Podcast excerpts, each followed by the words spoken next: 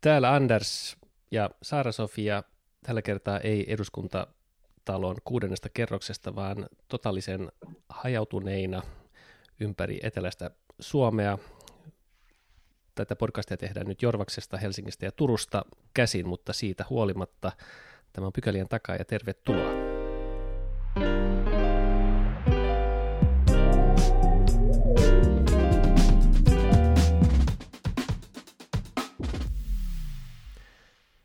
Meillä on vieraana vaalitutkimuskonsortion puheenjohtaja Kimmo Grönlund, valtioopin professori Åbo Akademista. Vaalitutkimus julkaisi politiikan ilmastonmuutosnimisen tutkimuksen tässä muutama viikko sitten, joka käsittelee eduskuntavaaleja 2019 ja analysoi siitä perin pohjin. Tervetuloa, Kimmo. Kiitos.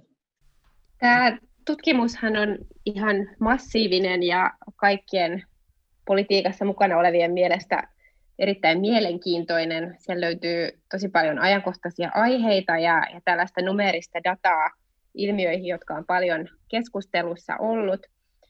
Mikä, Kimmo, sun mielestä on kaikkein kiinnostavin löydös tai, tai analyysi, mitä tämän tutkimuksen pohjalta pitäisi nostaa esille, jos, jos jotain nyt nostetaan tästä 2019 vuoden vaalien tutkimuksesta?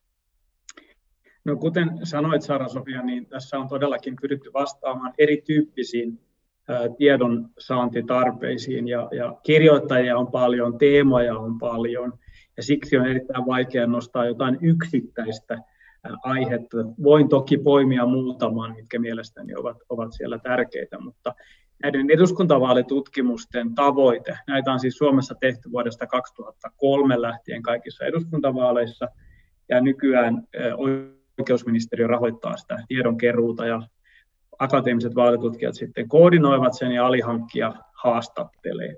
Niin näiden tarkoituksena on tietenkin luoda tällainen pitkäaikainen aikasarja, jotta sitten tutkijat, mutta myös muut yhteiskunnasta ja politiikasta kiinnostuneet ihmiset voivat seurata, mitä yhteiskunnassa tapahtuu. Suomihan oli tässä valitettavan myöhässä vasta 2003, että kun esimerkiksi Ruotsissa aloitettu jo 50-luvulla vaalitutkimusta. Saaria toiseksi vanhimpana Amerikan jälkeen. Mutta mitä liittyy tähän vuoden 2019 vaalitutkimukseen, niin sieltä voi poimia muutamia asioita. Esimerkiksi sen, että tässä oli tavallaan naisten vaalit. Naisethan äänestivät Meillähän aikaisemmin on naiset äänestäneet tietenkin vilkkaammin kuin miehet, mutta se ei ole aina näkynyt kuitenkaan eduskunnan koostumuksessa. Näissä vaaleissa kuitenkin naiset äänestivät entistä enemmän naisehdokkaita, ja sehän näkyy myös sitten siellä eduskunnan koostumuksessa, jossa nyt lähes puolet on naiskansanedustajia, eikö niin? Ja, ja se oli niin kuin mielenkiintoinen äh, tulos. Sitten me nähdään, jos me katsotaan esimerkiksi äh, puolueiden kannattajakuntia, niin siitähän piirtyy aika selkeä, selkeäkin kuva. Meillä on valtavia eroja eri puolueiden välillä. Voimme varmaan keskustella siitä ehkä vähän tarkemmin jatkossa. Itse haluaisin myös nostaa sellaisen huomion esille, että, että se mikä Suomen demokratiassa on ongelmallista, nimenomaan tässä vaalidemokratiassa, on se, että meillä äänestäminen on niin kovin paljon eriytynyt. Meillä on siis koulutetut ihmiset, joilla on yliopistokoulutus ja korkeampi, niin he käytännössä äänestävät lähes kaikki iästä huolimatta. Eli heidän intressinsä tulevat sitä kautta poliittisessa päätöksenteossa paremmin huomioon otetuiksi. Sen sijaan, kun siirrytään ikäryhmissä nuorempiin ja erityisesti nuorempiin, joilla on vähemmän koulutusta, niin heidän äänestämisensä on erittäin vähäistä. Että mehän tiedämme, että esimerkiksi viime vaaleissa niin tällaisista nuorista aikuisista, joilla on alhainen koulutus, niin selvästi alle puolet kävi äänestämässä. Se on mielestäni demokratian toteutumisen kannalta vähän ongelmallista, koska demokratian perusluonne on tietenkin sellainen, että kaikki ne ihmiset, joita päätöksenteko koskee, niin tulisivat jollakin tavalla huomioon otetuiksi päätöksenteossa. Varmasti te kansanedustajina olette vähän eri mieltä tässä, te varmaan sanotte, että te otatte heidät huomioon, vai? No ei siis ilman muuta tämän tyyppiset tutkimustulokset, jotka antaa aihetta niin pohtia sen vaikutuksia demokratialle, niin pitäisi, pitäisi ottaa vakavasti ja, ja pohtia, että miten sitä voidaan korjata. Et, et kyllä mun mielestä tämän päivän yhteiskunnassa ylipäätänsäkin niin Suomessa kuin ennen kaikkea maailmalla demokratiakehityksen puolesta saa, saa ihan syystäkin olla, olla huolissaan ja siihen on syytä kiinnittää huomiota. Itse bongasin nimenomaan tämän naisehdokkaiden ja myös valittujen naiskansanedustajien määrän sieltä sellaiseksi äh, yksityiskohdaksi, joka, joka omaan silmään ensimmäisenä sattuneista syistä äh, nousi, ja, ja se on tosi kiinnostavaa. Osaisitko sä valottaa, että mitä, mitä sen taustalla pitäisi osata nähdä, ja onko siellä esimerkiksi tällaista vastakkainasettelun joko lieventymistä tai sitten vahvistumista, kun toisaalla tutkimuksessa sitten taas todetaan, että, että puolueiden välillä on aika isoja eroja siinä, että miten sukupuolet äänestää. No, tämähän ei ole minun kirjoittamani luku, vaan kollegani Sari Pikkalan, mutta toki tunnen tutkimusta. Olet oikeassa siinä, että, että jos me katsomme nyt taas esimerkiksi eri puolueita, niin, niin on kaksi vasta, vastaparia. Tavallaan selkeästi naisten puolue on vihreä, heitä, heidän kannatuksensa tulee erityisesti naisäänestäjiltä, ja perussuomalaiset on taas miesten puolue muiden puolueiden välillä ei sellaisia suuria eroja oikeastaan ole. Ja nämä kaksi ovat ne ääripäät. Ja se heijastelee sitten ehkä myös sitä politiikkaa, jota, jota siellä nostetaan. Eli vihreillä on tyypillisesti koulutettuja naisia äänestäjinä ja perussuomalaisilla miesäänestäjiä aika tasaisesti kuitenkin eri koulutusryhmistä, että siellä se koulutus ei samalla tavalla nouse esiin osittain tässä on tietenkin tällainen yhteiskunnallinen arvo- ja asennemuutos, että, että naiset erityisesti ovat alkaneet enemmän äänestämään naisia tietoisesti. Että sehän näkyy tässä selvästi, että, että miehet ovat aina äänestäneet enemmän tai vähemmän miesehdokkaita, joskaan se ei välttämättä enää tänä päivänä tunnu miehillä olevan niin tärkeää. Se jotenkin esimerkiksi kokevat sen vain normaaliksi, että löytävät sieltä miesehdokkaan, mutta kyllä naisten eduskuntavaalimenestyksen takana nimenomaan on se, että naiset ovat alkaneet tietoisesti äänestämään enemmän naisehdokkaita. Voiko tässä jakaumassa nähdä jotenkin se, että, että, että tällaiset perinteiset vasen, vasemmisto-oikeisto rajatkin olisi jollain tavalla murtumassa, että äänestetään niin kuin enemmän ryhmäidentiteetin tai muiden muuttujien kautta kuin, kuin se, että minkälaisena mieltää niin kuin ideaalisen, niin kuin ideaalikehityksen tällaista perinteisestä talousajatteluun pohjautuvasta vasemmista oikeistoon näkökulmasta? Nyt ajattelit ylipäätään ehkä puolueen valinnan perusteet, eli voimme tietenkin siirtyä siihen ihan joustavasti. Tosiaan on näin, että, että kun Suomen vaalijärjestelmähän kuitenkin perusluonteeltaan on sellainen, että meillä annetaan ääni puolueelle, vaikka kaikki äänestäjät eivät sitä välttämättä niin miellä, mutta näinhän se on. Ja, ja siksi on tietenkin ensisijaisen tärkeää se, että, että minkä puolueen ehdokasta on äänestänyt. Ja sitten sieltä valitaan ehdokas ainakin näin ideaalitilanteessa. Niin olet toki oikeassa siinä, ja siihenhän tämä kirja, äh, kirjan tit, äh, otsikkokin, politiikan ilmastonmuutos, viittaa, että meillä on tietenkin tänä päivänä aika paljon erilaisia ristiriitaulottuvuuksia tai jakolinjoja Suomen poliittisessa järjestelmässä ja jokainen äänestäjä kokee tietenkin ne asiat hieman eri tavoilla. Ja siihenhän olen itsekin yrittänyt tässä tutkimuksessa keskittyä, että miten eri puolueita äänestävät sitten eroavat toisistaan arvoltaan ja asenteiltaan. Että sieltähän kuitenkin löytyy aika suuriakin eroja, ei pelkästään vasemmista oikeasta, vaan, vaan nimenomaan esimerkiksi suhtautuminen arvoihin liittyen monikulttuurisuuteen, talouskasvuun, ja, ja vaikkapa ruotsin kielen asemaan Suomessa. Jos ajatellaan nyt näitä puolueita, jotka on edustettuna tässä, tässä podcastissa, eli Anders RKPstä, nyt kun tämä kielikysymyksenkin mainitsit, ja, ja minä sitten kokoomuksesta, niin tässä äänestäjäprofiilissa tai puoluevalinnan taustatekijöissä, niin yksi kiinnostava tutkimustulos äh, oli koskien ikäryhmiä. Ja oli hienoa huomata, että itse asiassa sekä kokoomus että myös RKP on, on plussalla, mitä tulee nuoriin. Eli nuorissa ikäryhmissä on, on niin positiivista tulosta, mutta sitten taas kokoomus ei tunnu pärjäävän työikäisten puolueena. Mitä, mitä meidän pitäisi tästä osata tulkita? Kun katsotaan yksittäisiä ikäryhmiä ja puolueiden kannatusta niissä, niin pitää aina tietysti muistaa, että näissä haastatteluaineistoissa on jonkun verran virhemarginaalia, mutta ne ovat tietenkin suuntaan antavia. Ja olet oikeassa, Saara Sofia, siinä, että nimenomaan kokoomuksella oli näissä vaaleissa näytti olevan vaikeuksia saada tätä juuri työelämään siirtynyttä ikäryhmää sieltä 25-35 ikävuoden välillä. Eli siellä puolue menetti äänestäjiä, myös jonkun verran sitten sellaisia keski-ikäisiä äänestäjiä. Ja, ja siihen varmasti voitte puolueen sisällä sitten paneutua, että miksi, miksi puolue ei, ei saanut kannatusta.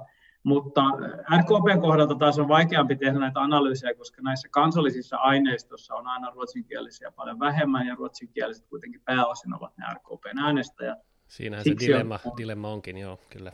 Joo, että siksihän me teemme muuta aineistoa, että mehän teemme esimerkiksi semmoisen suuren barometer-tutkimuksen, missä on tuhansia suomenruotsalaisia, jota sitten paremmin varmasti voi analysoida RKPn osalta.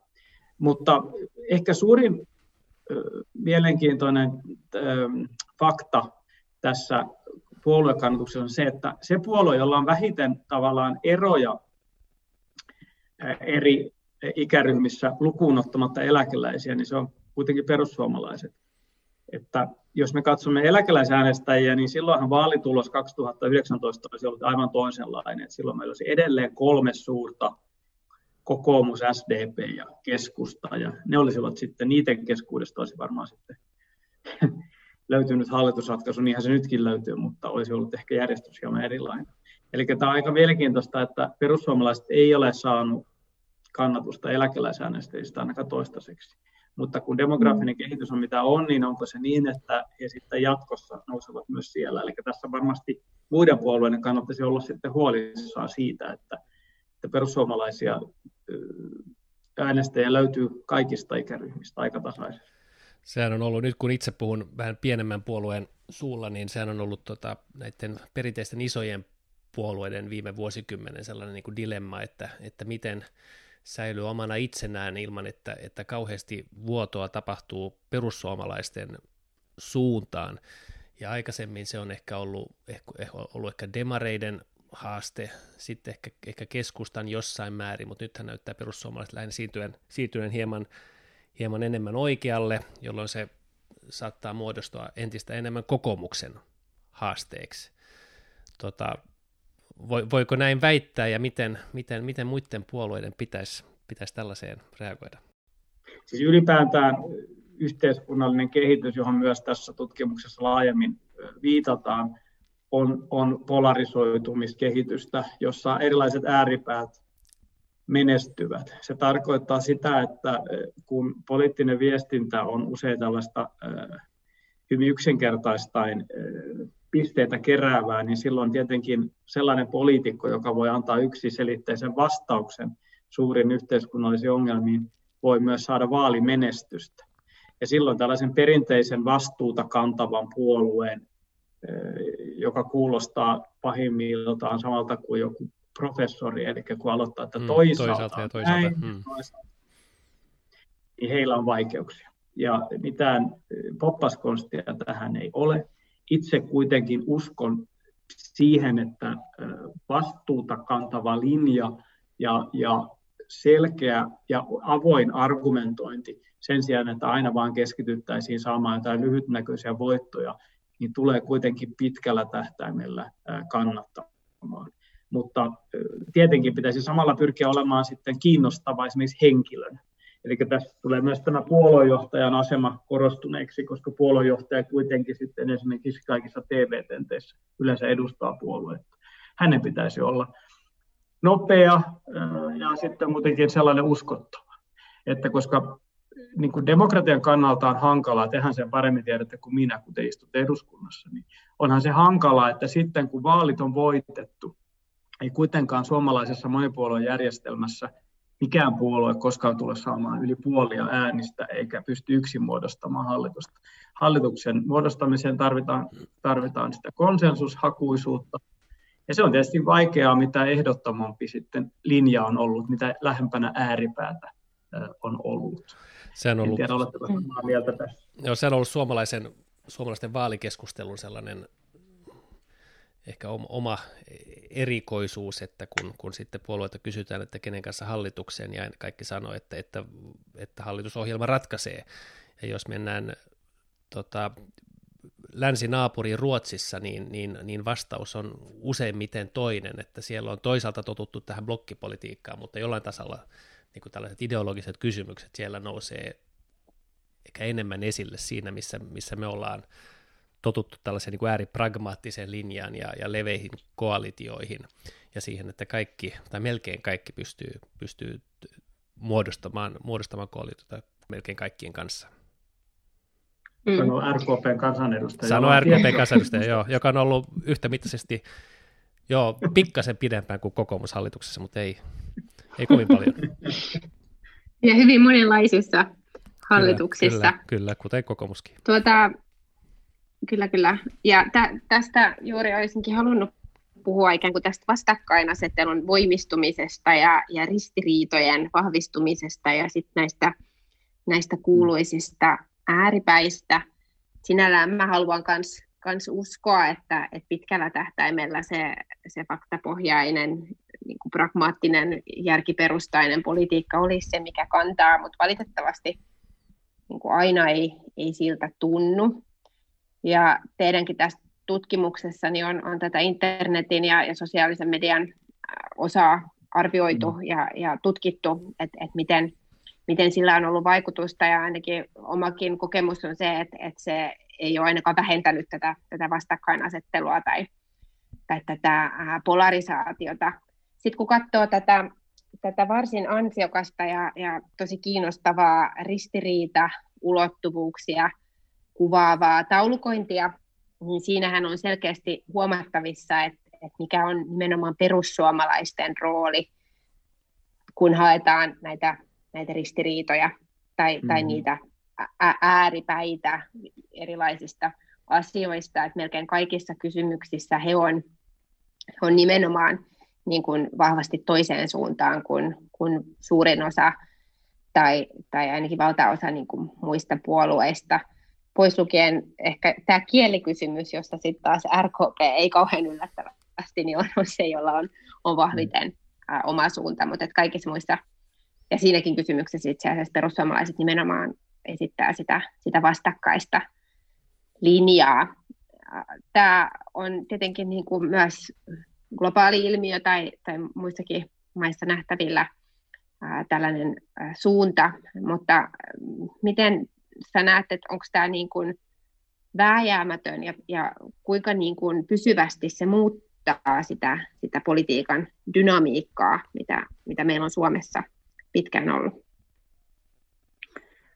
Olet oikeassa siinä, että perussuomalainen äänestäjäkunta poikkeaa selvästi lähes kaikista muista äänestäjistä. Heillä on aika ää, kärkkäät mielipiteet lähes kaikkien näiden ristiriitaulottuvuuksien mukaan, millähän niitä oli tavalla maahanmuuttoon liittyvien, konservatiiviseen ja arvoliberaaliuteen liittyen, vasemmisto oikeisto, eliitti kansa, tämä ruotsin kielen asema ja sitten ympäristö versus talouskasvu. Kaikissa näissä perussuomalaiset ovat selkeästi johonkin suuntaan ja aika harvoin mikään muu puolue on lähellä heitä. Joissain asioissa toki esimerkiksi KD-äänestäjät on tällaisissa arvokonservatiivisissa asioissa samaa mieltä. mutta muuten niin vihreät on ja vasemmistoliitto muodostavat usein sen vastapuolin, osittain myös RKP. Samaan aikaan huomataan, että esimerkiksi SDP kannattajakunta on lähellä keskiarvoäänestäjää kaikessa, kaikissa näissä ulottuvuuksissa. Mutta mitä tuohon kysymykseen äh, tulee, niin, niin käytännössä tietenkin on vaikea sitten ottaa sellaista puoluetta mukaan hallitsemaan, jonka arvot, jonka kannattajien arvot ja jonka kansanedustajien arvot ja asenteet poikkeavat niin selkeästi kaikista muista. Meillähän oli tässä yritystä, Juha Sipilähän otti Timo Soinin perussuomalaiset hallituksen 2015, mutta siinähän sitten nähtiin, miten kävi, eli puolue hajosi. tämä uusi perussuomalainen puolue on, on kuitenkin arvoltaan hieman erilainen, kuten Anders tuossa jo aiemmin sanoi, on siirtynyt hieman oikeammalle ja on, on, se äänestäjäkunta on nyt selkeämmin vielä maahanmuuttovastainen kuin aiemmin. Silti se onnistui pitämään saman osuuden äänest, äänest, äänistä eduskuntavaaleissa, mikä, mikä on mielenkiintoista. Eli tavallaan tähän on, voi yrittää sitä Ruotsin ratkaisua, jossa yritetään eristämään tällainen populistinen puolue, tai sitten tämä Suomen ratkaisu, jossa pyrittiin integroimaan se populistinen puolue ja, laittamaan se vastuuseen, mutta sehän ei kuitenkaan sitten toiminut edes yhtä vaalikautta, vaan, vaan tavallaan epäonnistui siltä kannalta katsoen. Ei minulla siihen ole mitään patenttiratkaisua. Haluan vain muistuttaa, että kun on demokratiasta kysymys, niin ei myöskään voi ajatella niin, että otetaan tällainen hyvin muista poikkeava puolue ja annetaan sen sitten asettaa tiettyjä reunaehtoja, joita muut joutuvat vastoin omaa ää, vakaumustaan ää, kunnioittamaan. Mm. Mm. Tässä tota, tai tähän liittyen, niin, niin tämä Galtan akselihan on, on tullut mm. ilmeisen jäädäkseenkin nyt tähän, tähän niin kuin poli, poliittiseen tutkimukseen ja, ja taulukointiin, ja meidän politiikan sisäpiirissä olijoille se on, on varsin tuttu terminä jo, mutta ehkä sitä olisi syytä vielä, vielä avata, että kun aikaisemmin puolueet on ollut kohtuullisen helppo asettaa ainakin näennäisesti tällaiselle vasemmisto-oikeisto-akselille, siis tällaiselle niin kuin perinteiselle ää, vertailulle, niin, niin tämän päivän po- poliittisessa maailmassa niin, niin niitä akseleita on, on paljon enemmänkin ja, ja tässä teidänkin tutkimuksessani on, on arvioitu ää, varsin niin monesta suunnasta sitä, että, että miten, miten puolueita voisi, voisi vertailla vähän toisiinsa. Haluaisitko sä lyhyesti avata tätä, tätä moniulotteisuutta? Kyllä. Se Galtan, johon, johon viittaat, niin sehän on tällainen, yrittää yksinkertaistaa tai lyödä yhteen erilaisia sosiokulttuurisia tekijöitä. Ja siinähän Gal on siis vihreä, vaihtoehtoinen ja tämmöinen libertaari, arvoliberaali. Ja sitten TAN on traditionaalinen, auktoriteetteihin uskova ja kansallismielinen, eli nationalistinen. Me päädyimme tässä omassa luvussamme siihen, että me emme lyöneet kaikkia näitä yhteen, koska huomasimme esimerkiksi, että KD-äänestäjät eivät ole maahanmuuttovastaisia, vaikka ovat arvokonservatiiveja, niin se ei toiminut tavallaan kauhean hyvin, vaan halusimme avata sitä hieman enemmän. Toisaalta halusimme myös ottaa mukaan tällaisen vanhan kansa versus eliitti ulottuvuuden, joka on Suomessa jo sieltä Suomen maaseudun puolueen ja Veikko Vennamon ajoilta, ja sehän näkyy erittäin hyvin, että perussuomalainen äänestäjäkunta on tällainen tavallaan unohdetun kansan puolella edelleen arvoiltaan. Muuten nämä muut puolueet mielestäni aika hyvin menevät myös sen Galtanin ja sitten vasemmisto-oikeisto. Sehän on semmoinen perinteinen tapa laittaa ristiin näitä semmoiseen kuvioon, että otetaan vasemmalta oikealle ja sitten nämä arvoliberaalit, kansallis, kansainväliset ja sitten traditionaalit. Ja sellaiselle ulottuvuudelle, jos mitä hyvin yksinkertaistetaan, niin, niin kyllä tämä puolueiden kannattajakunta aika niin kuin odotetusti käyttäytyy. Jos me ajattelemme vasemmisto-oikeistoa, niin meillä on aivan selvästi järjestys näin vasemmalta oikealle, että vasemmistoliitto, SDP, vihreät, kristillisdemokraatit, perussuomalaiset, RKP, keskusta ja kokoomus. Ja sitten jos me ajattelemme tällaista arvo, vihreätä arvoliberaaliutta ja sitten versus traditionaalista auktoriteetteihin uskovaan, niin, niin siinä äänestäjäkunnat menevät suurin piirtein näin, että vihreät, vasemmistoliitto, RKP, Sosden puolue, kokoomus, keskusta, kristillisdemokraatit ja perussuomalaiset. Ja kun tä, tällainen kuvio piirretään, niin huomataan myös se, miksi tämä nykyhallitus on vähän jännitteinen sisäisesti, koska tässä on osittain RKP, mutta erityisesti keskusta, niin kuitenkin hieman erilainen arvoiltaan kuin nämä kolme vasemmisto-vihreää puoluetta. Ja se tietysti on johtanut tietynlaisia jännitteisiin, joka on tullut ulos. Nyt ehkä koronan aikaa hieman vähemmän, mutta kuitenkin se on siellä näin. No, tästä onkin kiinnostava jatkaa yhteen yksityiskohtaan, mikä koskee vihreitä, koska itsekin muistan sellaisen ajan, kun puhuttiin, että ilkeämielisesti, että vihreät olisi ikään kuin kokoomuksen puistoosasto, mutta sellaista keskustelua tai retoriikkaa ei tänä päivänä enää kyllä ollenkaan kuule, vaan, vaan nimenomaan näin, että vihreät on ihan, ihan selkeästi siellä vasemmalla ja, ja oikeistopuolueiksi ei oikein muita voi, voikaan määritellä kuin kokoomuksen. Olet aivan oikeassa, kun katsomme vihreiden äänestäjäkuntaa, niin he ovat kyllä sekä itse sijoittumisessa että myös kun mitataan heidän arvoja ja asenteita, niin ovat kyllä siirtyneet enemmän vasemmalle.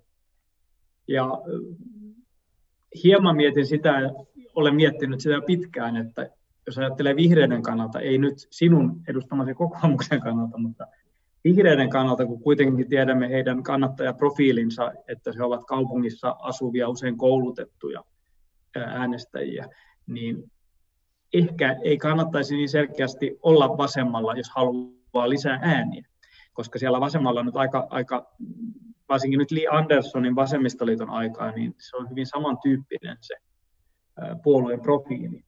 Mutta ehkä Saara-Sofian puolueen kannalta tämä vihreiden kehitys on ollut ihan vain hyvä.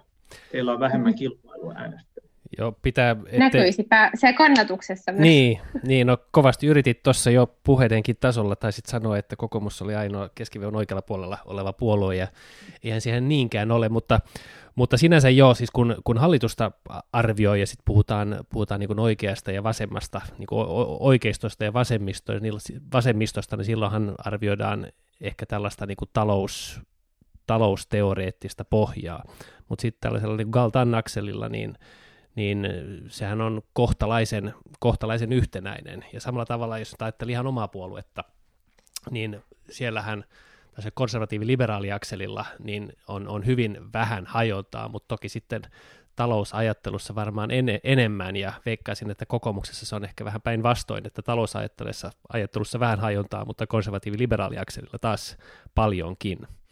Kyllähän se niin on, että kun me katsomme tosiaan esimerkiksi tällä kuviota 11.1 tässä raportissa, niin, niin ähm, kokoomuksen niin keskiverto äänestäjä, se ei poikkea, se on ihan keskellä siellä tavallaan, kun ajatellaan liberaalista ja konservatiivista, niin se ei se tietenkään tarkoita sitä, että ei voisi olla hajontaa, mutta keski, keskimäärin ollaan siellä keskellä mm. samalla tavalla kuin sosten puolueen äänestäjät. Ja jos vielä tuohon hallitukseen palaan, niin, niin RKPlle tämä hallituspohja varmasti nyt ehkä talous- ja veropolitiikka lukuun ottamatta on paljon helpompi hyväksyä kuin keskustalle, koska RKP on kuitenkin tällä Gauttan tällä arvoliberaaliuslinjauksissaan niin paljon lähempänä näiden vasemmistopuolueiden vihreiden äänestäjäkuntaa, mutta keskustahan ei, ei ole aivan siellä. Sehän näkyy monella tapaa minun ulos, tämä kipuilu Joo, haasteet on vähän riippuen siitä, että mitä järjestelmää katsoo, niin, niin, niin erilaiset. Mutta mä sen verran vielä ehkä tähän hallitukseen haluaisin palata, että, että kun ajatellaan suomalaisen demokratian ongelmia, kun aloitin siitä inklusiivisuudesta tai siitä, että olisi tärkeää, että kaikki tulisivat huomioon otetuksi ja on ongelma, kun äänestäminen on niin epätasaisesti jakautunut, niin yksi asia, mikä tässä tutkimuksessa myös tulee esiin, on se suomalaisten heikko kansalais, sisäinen kansalaispätevyys. Eli kun mitataan kansainvälisissä arvioissa, että kun kysytään, että joskus politiikka on niin monimutkaista, että en oikein ymmärrä, mitä on tekeillä, niin jostain syystä suomalaiset sijoittuvat tässä ihan häntä päähän. Että vaikka me muilla mittareilla olemme hyvin lähellä pohjoismaisia, muita pohjoismaita, esimerkiksi luottamuksessa, suomalaisilla on korkea luottamus poliittiseen järjestelmään kuitenkin, niin, niin, ja poliittinen kiinnostuneisuus on kova, niin silti suomalaiset kokevat, että he eivät ymmärrä politiikkaa. Ja Tähän osa selitys meidän tutkijoiden mielestä on se, että Suomen poliittinen järjestelmä nimenomaan tämän hallituksen muodostamisen suhteen on erittäin hankala. Kuten Anders tuossa aikaisemmin puhui tästä blokkipolitiikka versus täydellinen konsensus ja koalitiohakuisuus, niin suomalaisten on vaikea ymmärtää, miten he voivat vaikuttaa hallituspohjaan vaan äänestämään. Ja sehän nyt näkyi erittäin hyvin tässä hallitusratkaisussa vuoden 2019 vaalien jälkeen, jossa vaalien suurin häviäjä, jonka nyt niin kuin kaikkien tällaisten demokratia, vaalidemokratia teoreettisten arvioiden mukaan pitäisi aina jäädä pois hallituksesta, niin keskustahan otettiin kuitenkin hallitukseen. Ja, ja näinhän ei periaatteessa pitäisi tehdä, kun ajatellaan sitä vastuuvaatimuksen esittämisen tärkeyttä vaaleissa. Eli tässä on, on Suomessa kyllä suuri ongelma äänestäjän kanssa. Joo. Sehän on, kun vertaa taas Suomea ja Ruotsia, niin muistaakseni Ruotsissa oli eduskuntavaalien äänestysprosentti 87, jotain sitä luokkaa, joka on ja ihan, sitä, ihan, sitä luokkaa, kyllä. Joo, ihan niin kuin stratosfäärinen tulos verrattuna meidän, meidän vaaleihin. Ja, ja, ja ehkä erikoista Suomessa on se, tai saattaa olla yleismaailmainen ilmiö, että, että mitä merkityksellisempi vaali on kyseessä niin kuin henkilön tasolla, niin kuin kunnallisvaalit periaatteessa on niitä merkityksellisimpiä, niin sitä vähemmän äänestetään. Ja sitten kun on tavallaan niin kuin yksinkertaisia symbolisia valintoja, mitä kuitenkaan ei, ei juuri mihinkään vaikuta, niin kuin presidentin vaalit, niin, niin, niin silloin äänestetään, äänestetään paljonkin. Vastaavasti, jos pystyisi niin kuin identifioitumaan henkilön, henkilöön ja haluaa äänestää sitä henkilöä, niin kuin voisi ajatella, että Suomessa eduskuntavaaleissa on kysymys, että siinä puhutaan henkilövaaleista ja, ja kerätään henkilökohtaisia äänejä, ääniä, että jotenkin ajattelisin, että, että se lisäisi, lisäisi äänestys taipumusta, niin sitten Ruotsissa kuitenkin on, kansanedustajat on, on kohtalaisen niin kuin matalan profiilin henkilöitä, ne, ne valitaan listan pohjalta ja, ja, ja aina ovat niin kuin puolueen linjan mukaisesti toimivat, toimivat eduskunnassa silloin, ja kuitenkin siitä huolimatta niin äänestysvilkkaus on korkea. Äänestysvilkkaudesta varmasti se osittain on näin, että kuin sanoit, mutta toisaalta voidaan myös muistaa, että Ruotsissa on vaalit yhteen. Täällähän käydään valtiopäivä Ruotsissa käydään valtiopäivävaalit, kunnallisvaalit ja aluevaalit samaan aikaan. Ja, ja Suomessa käydään vaaleja aika paljon, aika usein, ja nyt on tulossa vielä ne maakuntavaalit niin ilmeisesti, eli vaaleja on paljon. Ja onneksi, minä sanon onneksi, koska olen samaa mieltä sinun kanssa on siitä, että presidentinvaali ei ole niin tärkeä, niin niissä nyt on kuitenkin huomattavissa se, että äänestysprosentti on ollut menossa alaspäin. Eduskuntavaalit ovat nyt ne vaalit, joissa on korkein äänestysprosentti tällä hetkellä Suomessa. No, tämä vertailu Ruotsiin on, on sikälikin mielenkiintoista, että Ruotsissahan on, on uh, kokemusta vähemmistöhallitusten muodostamisesta, mikä sitten taas Suomessa on ollut hyvin kaukainen ajatus, mutta nyt tuossa mitä Kimmokin viittasi, niin tämä hallituksen muodostaminenhan on, on tuntunut vaikeutuvan ja, ja vaikuttaa siltä, että se on entistä vaikeampaa tulevaisuudessa. Eli, eli siinä mielessä tämä on kyllä ilman muuta asia, mitä meidän pitää, pitää seurata tästä äh, massiivisesta aineistosta löytyy ihan kaikkea kiinnostavaa kuluttaa vähintäänkin ja, ja ymmärrettävässä muodossa, että sitä kannattaa käydä vaalitutkimuksen sivuilta selaamassa, jos suinkin on, on mahdollisuus ja, ja kiinnostusta. Onko sinulla Kimmo vielä joku viimeinen ajatus, jonka haluaisit meille jakaa, mihin, mihin suuntaan me ollaan nyt menossa? Voi, minulla olisi näitä ajatuksia vaikka kuinka paljon esimerkiksi tavallisten kansalaisten osallistamisesta suoraan, mutta me voimme pitää siitä uuden podcastin joskus. Sen sijaan ihan konkreettinen ehdotus Suomen vaalijärjestelmän parantamiseen olisi se, että kun me huomaamme, että monelle ei-äänestäneelle on vaikea löytää sopiva ehdokas, niin he sanovat meidän tutkimuksissamme, niin mitäpä jos täydentäisimme suomalaista vaalijärjestelmää yksinkertaisella tavalla se äänestäjä, joka ei jostain syystä löydä omaa ehdokasta, voisikin äänestää pelkkää puolueen listaa. Hänellä voi olla hyvä ajatus siitä, että joku puolueen johtaja esimerkiksi on pärjännyt hyvin tai hän on tutustunut jonkun puolueen ajatuksiin, mutta ei löydä ehdokasta. Silloin puolueella voisi olla kirjaimet ja, ja ehdokkaalle tavalliseen tapaan numerot, ja kun joku haluaisi äänestää pelkkää puolueen listaa, niin piirtäisi sen kirjaimen sinne, ja sitten ne, kuitenkin ne kansanedustajan paikat sen vaalipiirin sisällä menisivät siinä järjestyksessä, kuin ää, ovat saaneet henkilökohtaisia ääniä. Eli nämä pelkälle puolueelle menevät äänet menisivät suoraan sinne puolueen äänimäärään, joka käytetään sen vertausluvun perusteena, kuten hyvin tiedätte.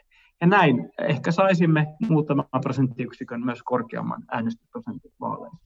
Ja se olisi myös tavallaan kaikkien ehdokkaiden kannalta aika neutraali tapa, koska silloin ei, ei olisi tällaista, että puolueet laittavat ehdokkaita järjestykseen, kuten Ruotsissa esimerkiksi, vaan se olisi sitten kuitenkin äänestäjien kädessä.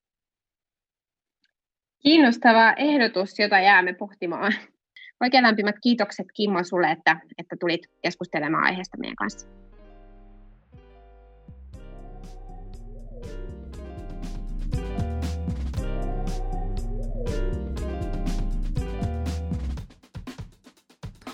Pauttelemme huonoa äänenlaatua.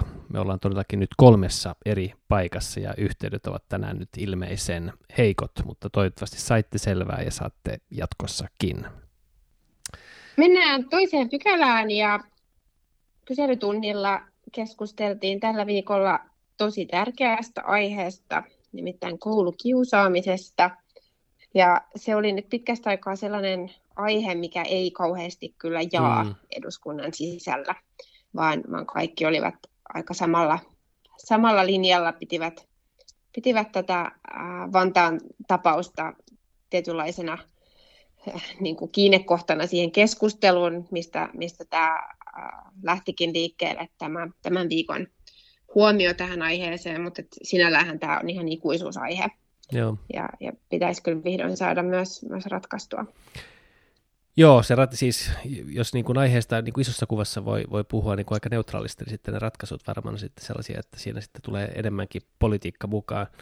Tämä Vantaan aihe, tai vanha, Vantaan tapaus, niin sehän oli, oli, oli, oli niin kuin, ei, ei ehkä puhuta enää kiusausta, kiusauksesta vaan, tai koulukiusaamisesta, vaan, vaan ihan, ihan siis pahoinpitelystä.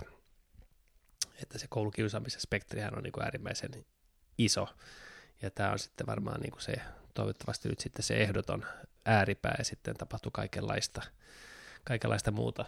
Mulle, mä en, mulla on sellainen käsitys, että isossa kuvassahan kuitenkin kiusaamiset otetaan paremmin kiinni, niihin tartutaan herkemmin, mutta, mutta voi hyvinkin olla, että, että, että sitten tällaisia, niin kuin määrällisesti voi olla, että tällaisia niin kuin ääritapauksia sitten taas niin kuin nousee monestakin syystä sitten, tai että ne niin kuin tulee, tulee esille enemmän, mm. niitä tapahtuu. Ja jokainen tapaus jokainen tapaus on tietenkin niin kuin liikaa, että niin kauan kun tämän tyyppisiä uutisia kuullaan, niin, niin, niin kauan pitää pyrkiä löytämään keinoja, joilla pystytään, pystyttäisiin puuttumaan varhaisemmassa vaiheessa, eikä, eikä niin, että eduskunta on, on sit siinä vaiheessa niin kuin kauhuissaan, että äh, kun, kun tapahtuu jotain näin Joo.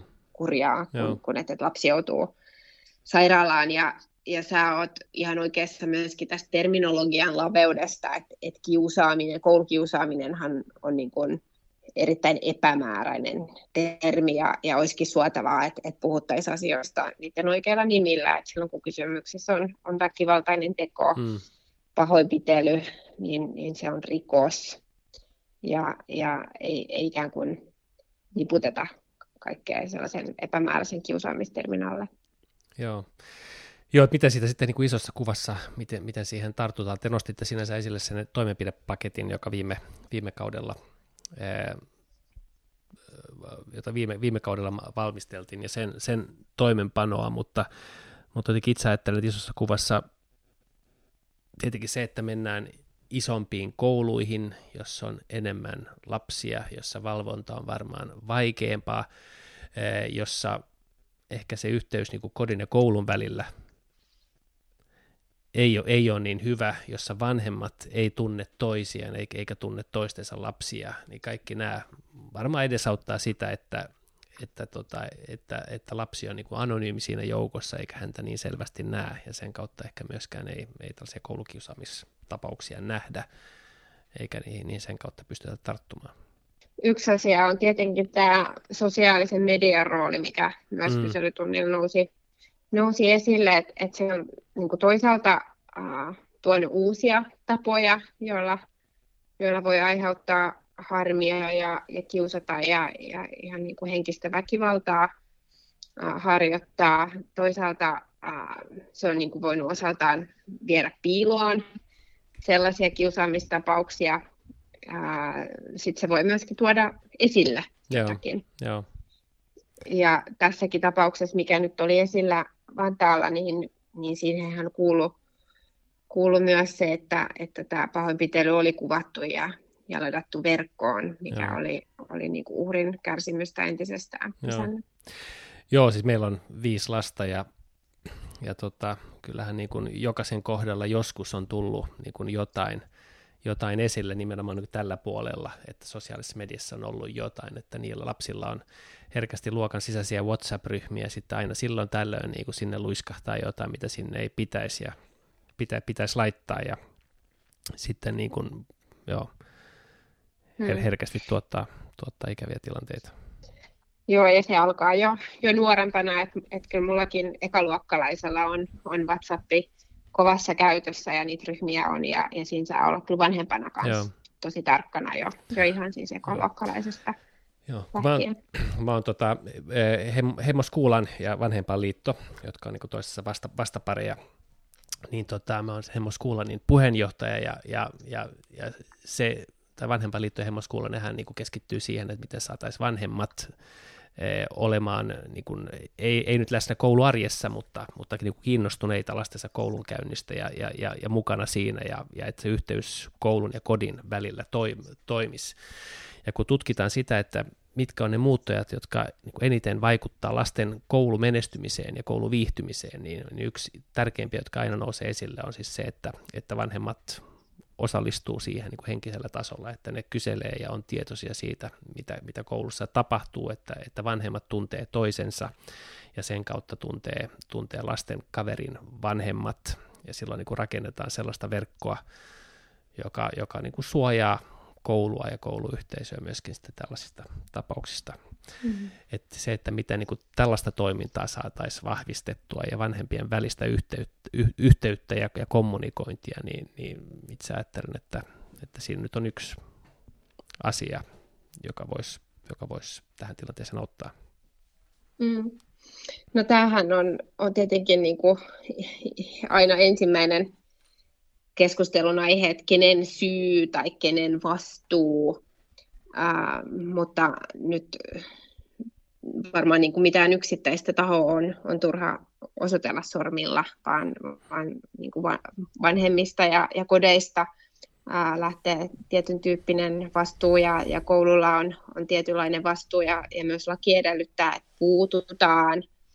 Ja, ja sitten tietenkin niin kuin kaik, kaikkien pitäisi yhteisesti pitää, pitää huolta siitä vastuuta, vastuusta, että kukaan ei jää yksin eikä, eikä ketään kiusata.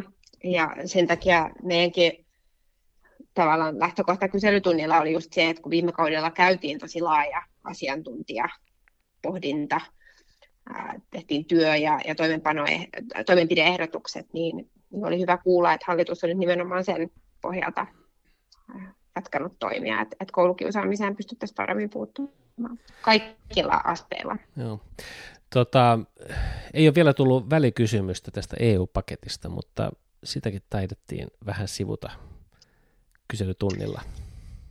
Joo, mä luulen, että se on keskustelu, mikä kanssa kuumenee tässä, kun prosessi etenee ja päätöksenteon hetki etenee ja ei ole mikään ihan helppo kysymys ja siellä ei myöskään pidä olla helppo kysymys, koska se on niin perustavaa laatuisista periaatteellisista asioista kysymys. Ää, en osaa välikysymyksistä vielä sanoa, mutta hoksasin eilen illalla sellaisen, että vireillä on kansalaisaloite, joka edellyttäisi kansan äänestystä tämän paketin hyväksymisestä. Ja, ja se näytti saavan, saavan kyllä aktiivista kannatusta, eli voi olla, että semmoinen saadaan käsiteltäväksi. Okei, joo joo, no se, joo. Mikäpäs, mikäpäs siinä. Mä mikä siinä?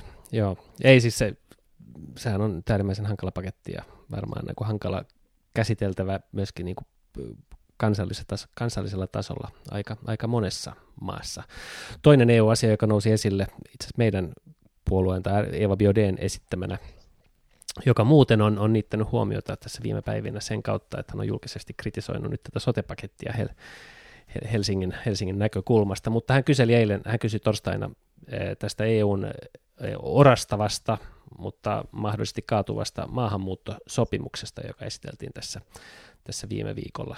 Se on ollut tällainen ikuisuuskysymys, että, että miten, miten EU voisi järjestelmiään vahvistaa niin, että 2015 kaltainen tilanne ei, ei enää toistuisi. Ja, ja tota, siinähän on niin kuin, aika usein ollut vastakkain ehkä paitsi pohjoinen etelä myöskin niin kuin itä ja länsi ja erityisesti nämä Visegrad-maat, jotka on tehokkaasti e, yrittänyt torpata, torpata kaiken, kaiken sopimukseen tähtäävän ja, ja, ja vaikka tämäkin saattaa kaatua, niin kyllähän tämä on, on niin aika vesitetty versio sinänsä siitä, niistä ajatuksista, mitä aikaisemmin on ollut. Silloinhan puhuttu kuitenkin tällaista vastuunjaosta ja, ja nyt se on, on niin kuin, tai taitaa olla niin kuin aika vähässä, aika pienessä asemassa.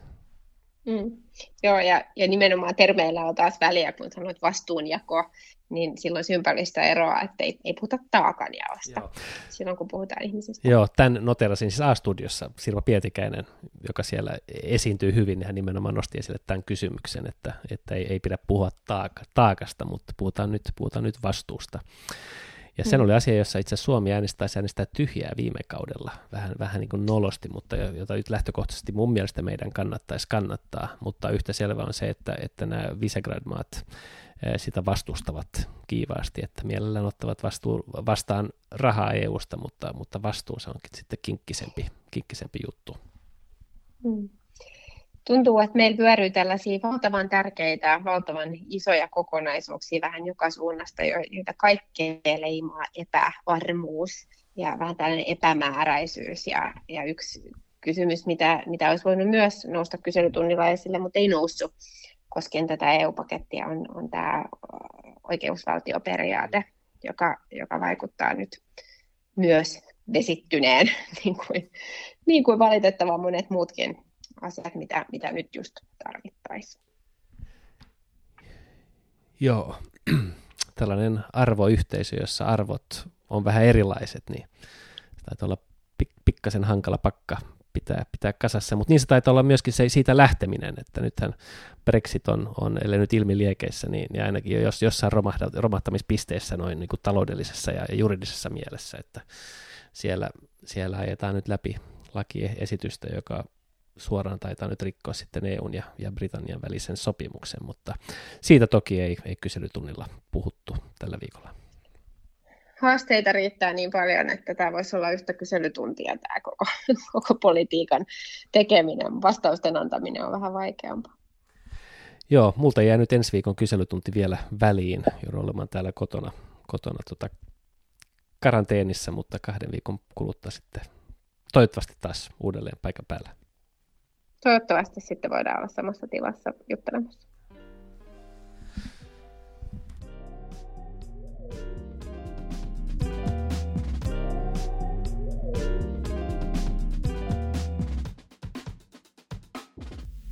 Okej, vi går vidare till eh, paragraf 3. Eh, vår nästa dotter flyttade ut här för ett par veckor sedan. Och med sig hade hon eh, min gamla skivspelare och mina LP-skivor. Och då konstaterade jag att... att har du mycket? No, jag hade nog en hel del. Och framförallt när jag tittade igenom så konstaterade jag att, att jag hade ju helt fantastiskt bra musiksmak redan då i min ah. ungdom. Och det där, och speciellt glad blev jag när jag såg den första LP-skivan som jag någonsin skaffade.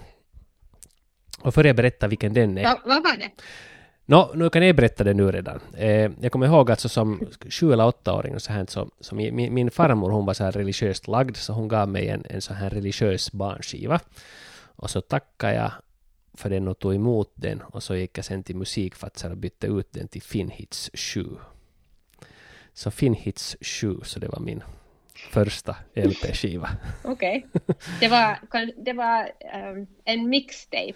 Ja, det var, det var liksom en mixtape, ja. ja där, finns liksom, där fanns okay. massa sådana odödliga finska klassiker som Erkki Liikanen och Kolmen Konstin Timmermanni, kommer jag ihåg. Okej. Okay.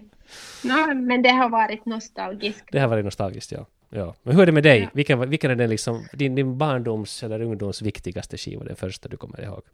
Mm, jag är inte säker om jag, jag kommer ihåg, men och jag, jag, jag vet inte om jag hade god musiksmak. När jag ja, alltså du blev lite imponerad av min musiksmak, märker jag. Ja, ja, ja kanske det är samma med mig. Men um, första album var, jag tror, kanske Spice Girls eller Backstreet okay. Boys. Ja, ja. Som alla lyssnade. Ja. ja. När jag var uh, ung. Och en, en uh, skiva som är ganska viktig för mig är Nora Jones. Just så, ja. som jag, ja. ja. jag, jag lyssnade på Nora Jones uh, när uh, mitt första barn föddes. Okej. Och det är kanske en artist Ja. jag kan säga Ja. är jätteviktig.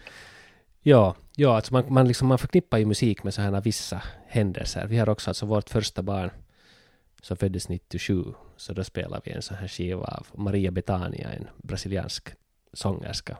Och den var med också där i förlossningssalen. Så att ja, så Mm. den väcker sådana minnen. Ja, men dagens ungdomar, de har inte skivor. De vet inte vad ett LP är, de vet inte vad en CD är. Låtar är bara sådana snuttar som flyter omkring i etern. Ska ni lyssna på musik äh, på veckoslutet? No, man inte, ja, man inte. Alltså fredagen så brukar vara så här dag där jag sätter på musiken på fullt i köket och så lagar jag mat. Att det hör liksom till fredagen. Att musik med hög volym och så öppnar man en öl och så börjar man liksom laga middag. Men nu har jag varit hemma här hela dagen så nu är det liksom inte lika speciellt mer. Man kommer inte så här trött hem från jobbet och, och, och vill liksom koppla av. Så vi får se. Mm. Och din äh, dotter och, också gör äh, musik äh, själv. Hon gör musik själv, ja. Ja, ja. Hon har nu släppt sin första låt på Spotify som var Yle X Vikon Teho-biisi här för ett par veckor sedan. Och, och har klarat sig ganska bra. Snart kommer det mer. Jättebra. Så lyssna, Jättebra. lyssna på Ilon på Spotify, I-L-O-N. Det ska vi alla Ja, göra. bra. Trevlig helg Anders. Detsamma.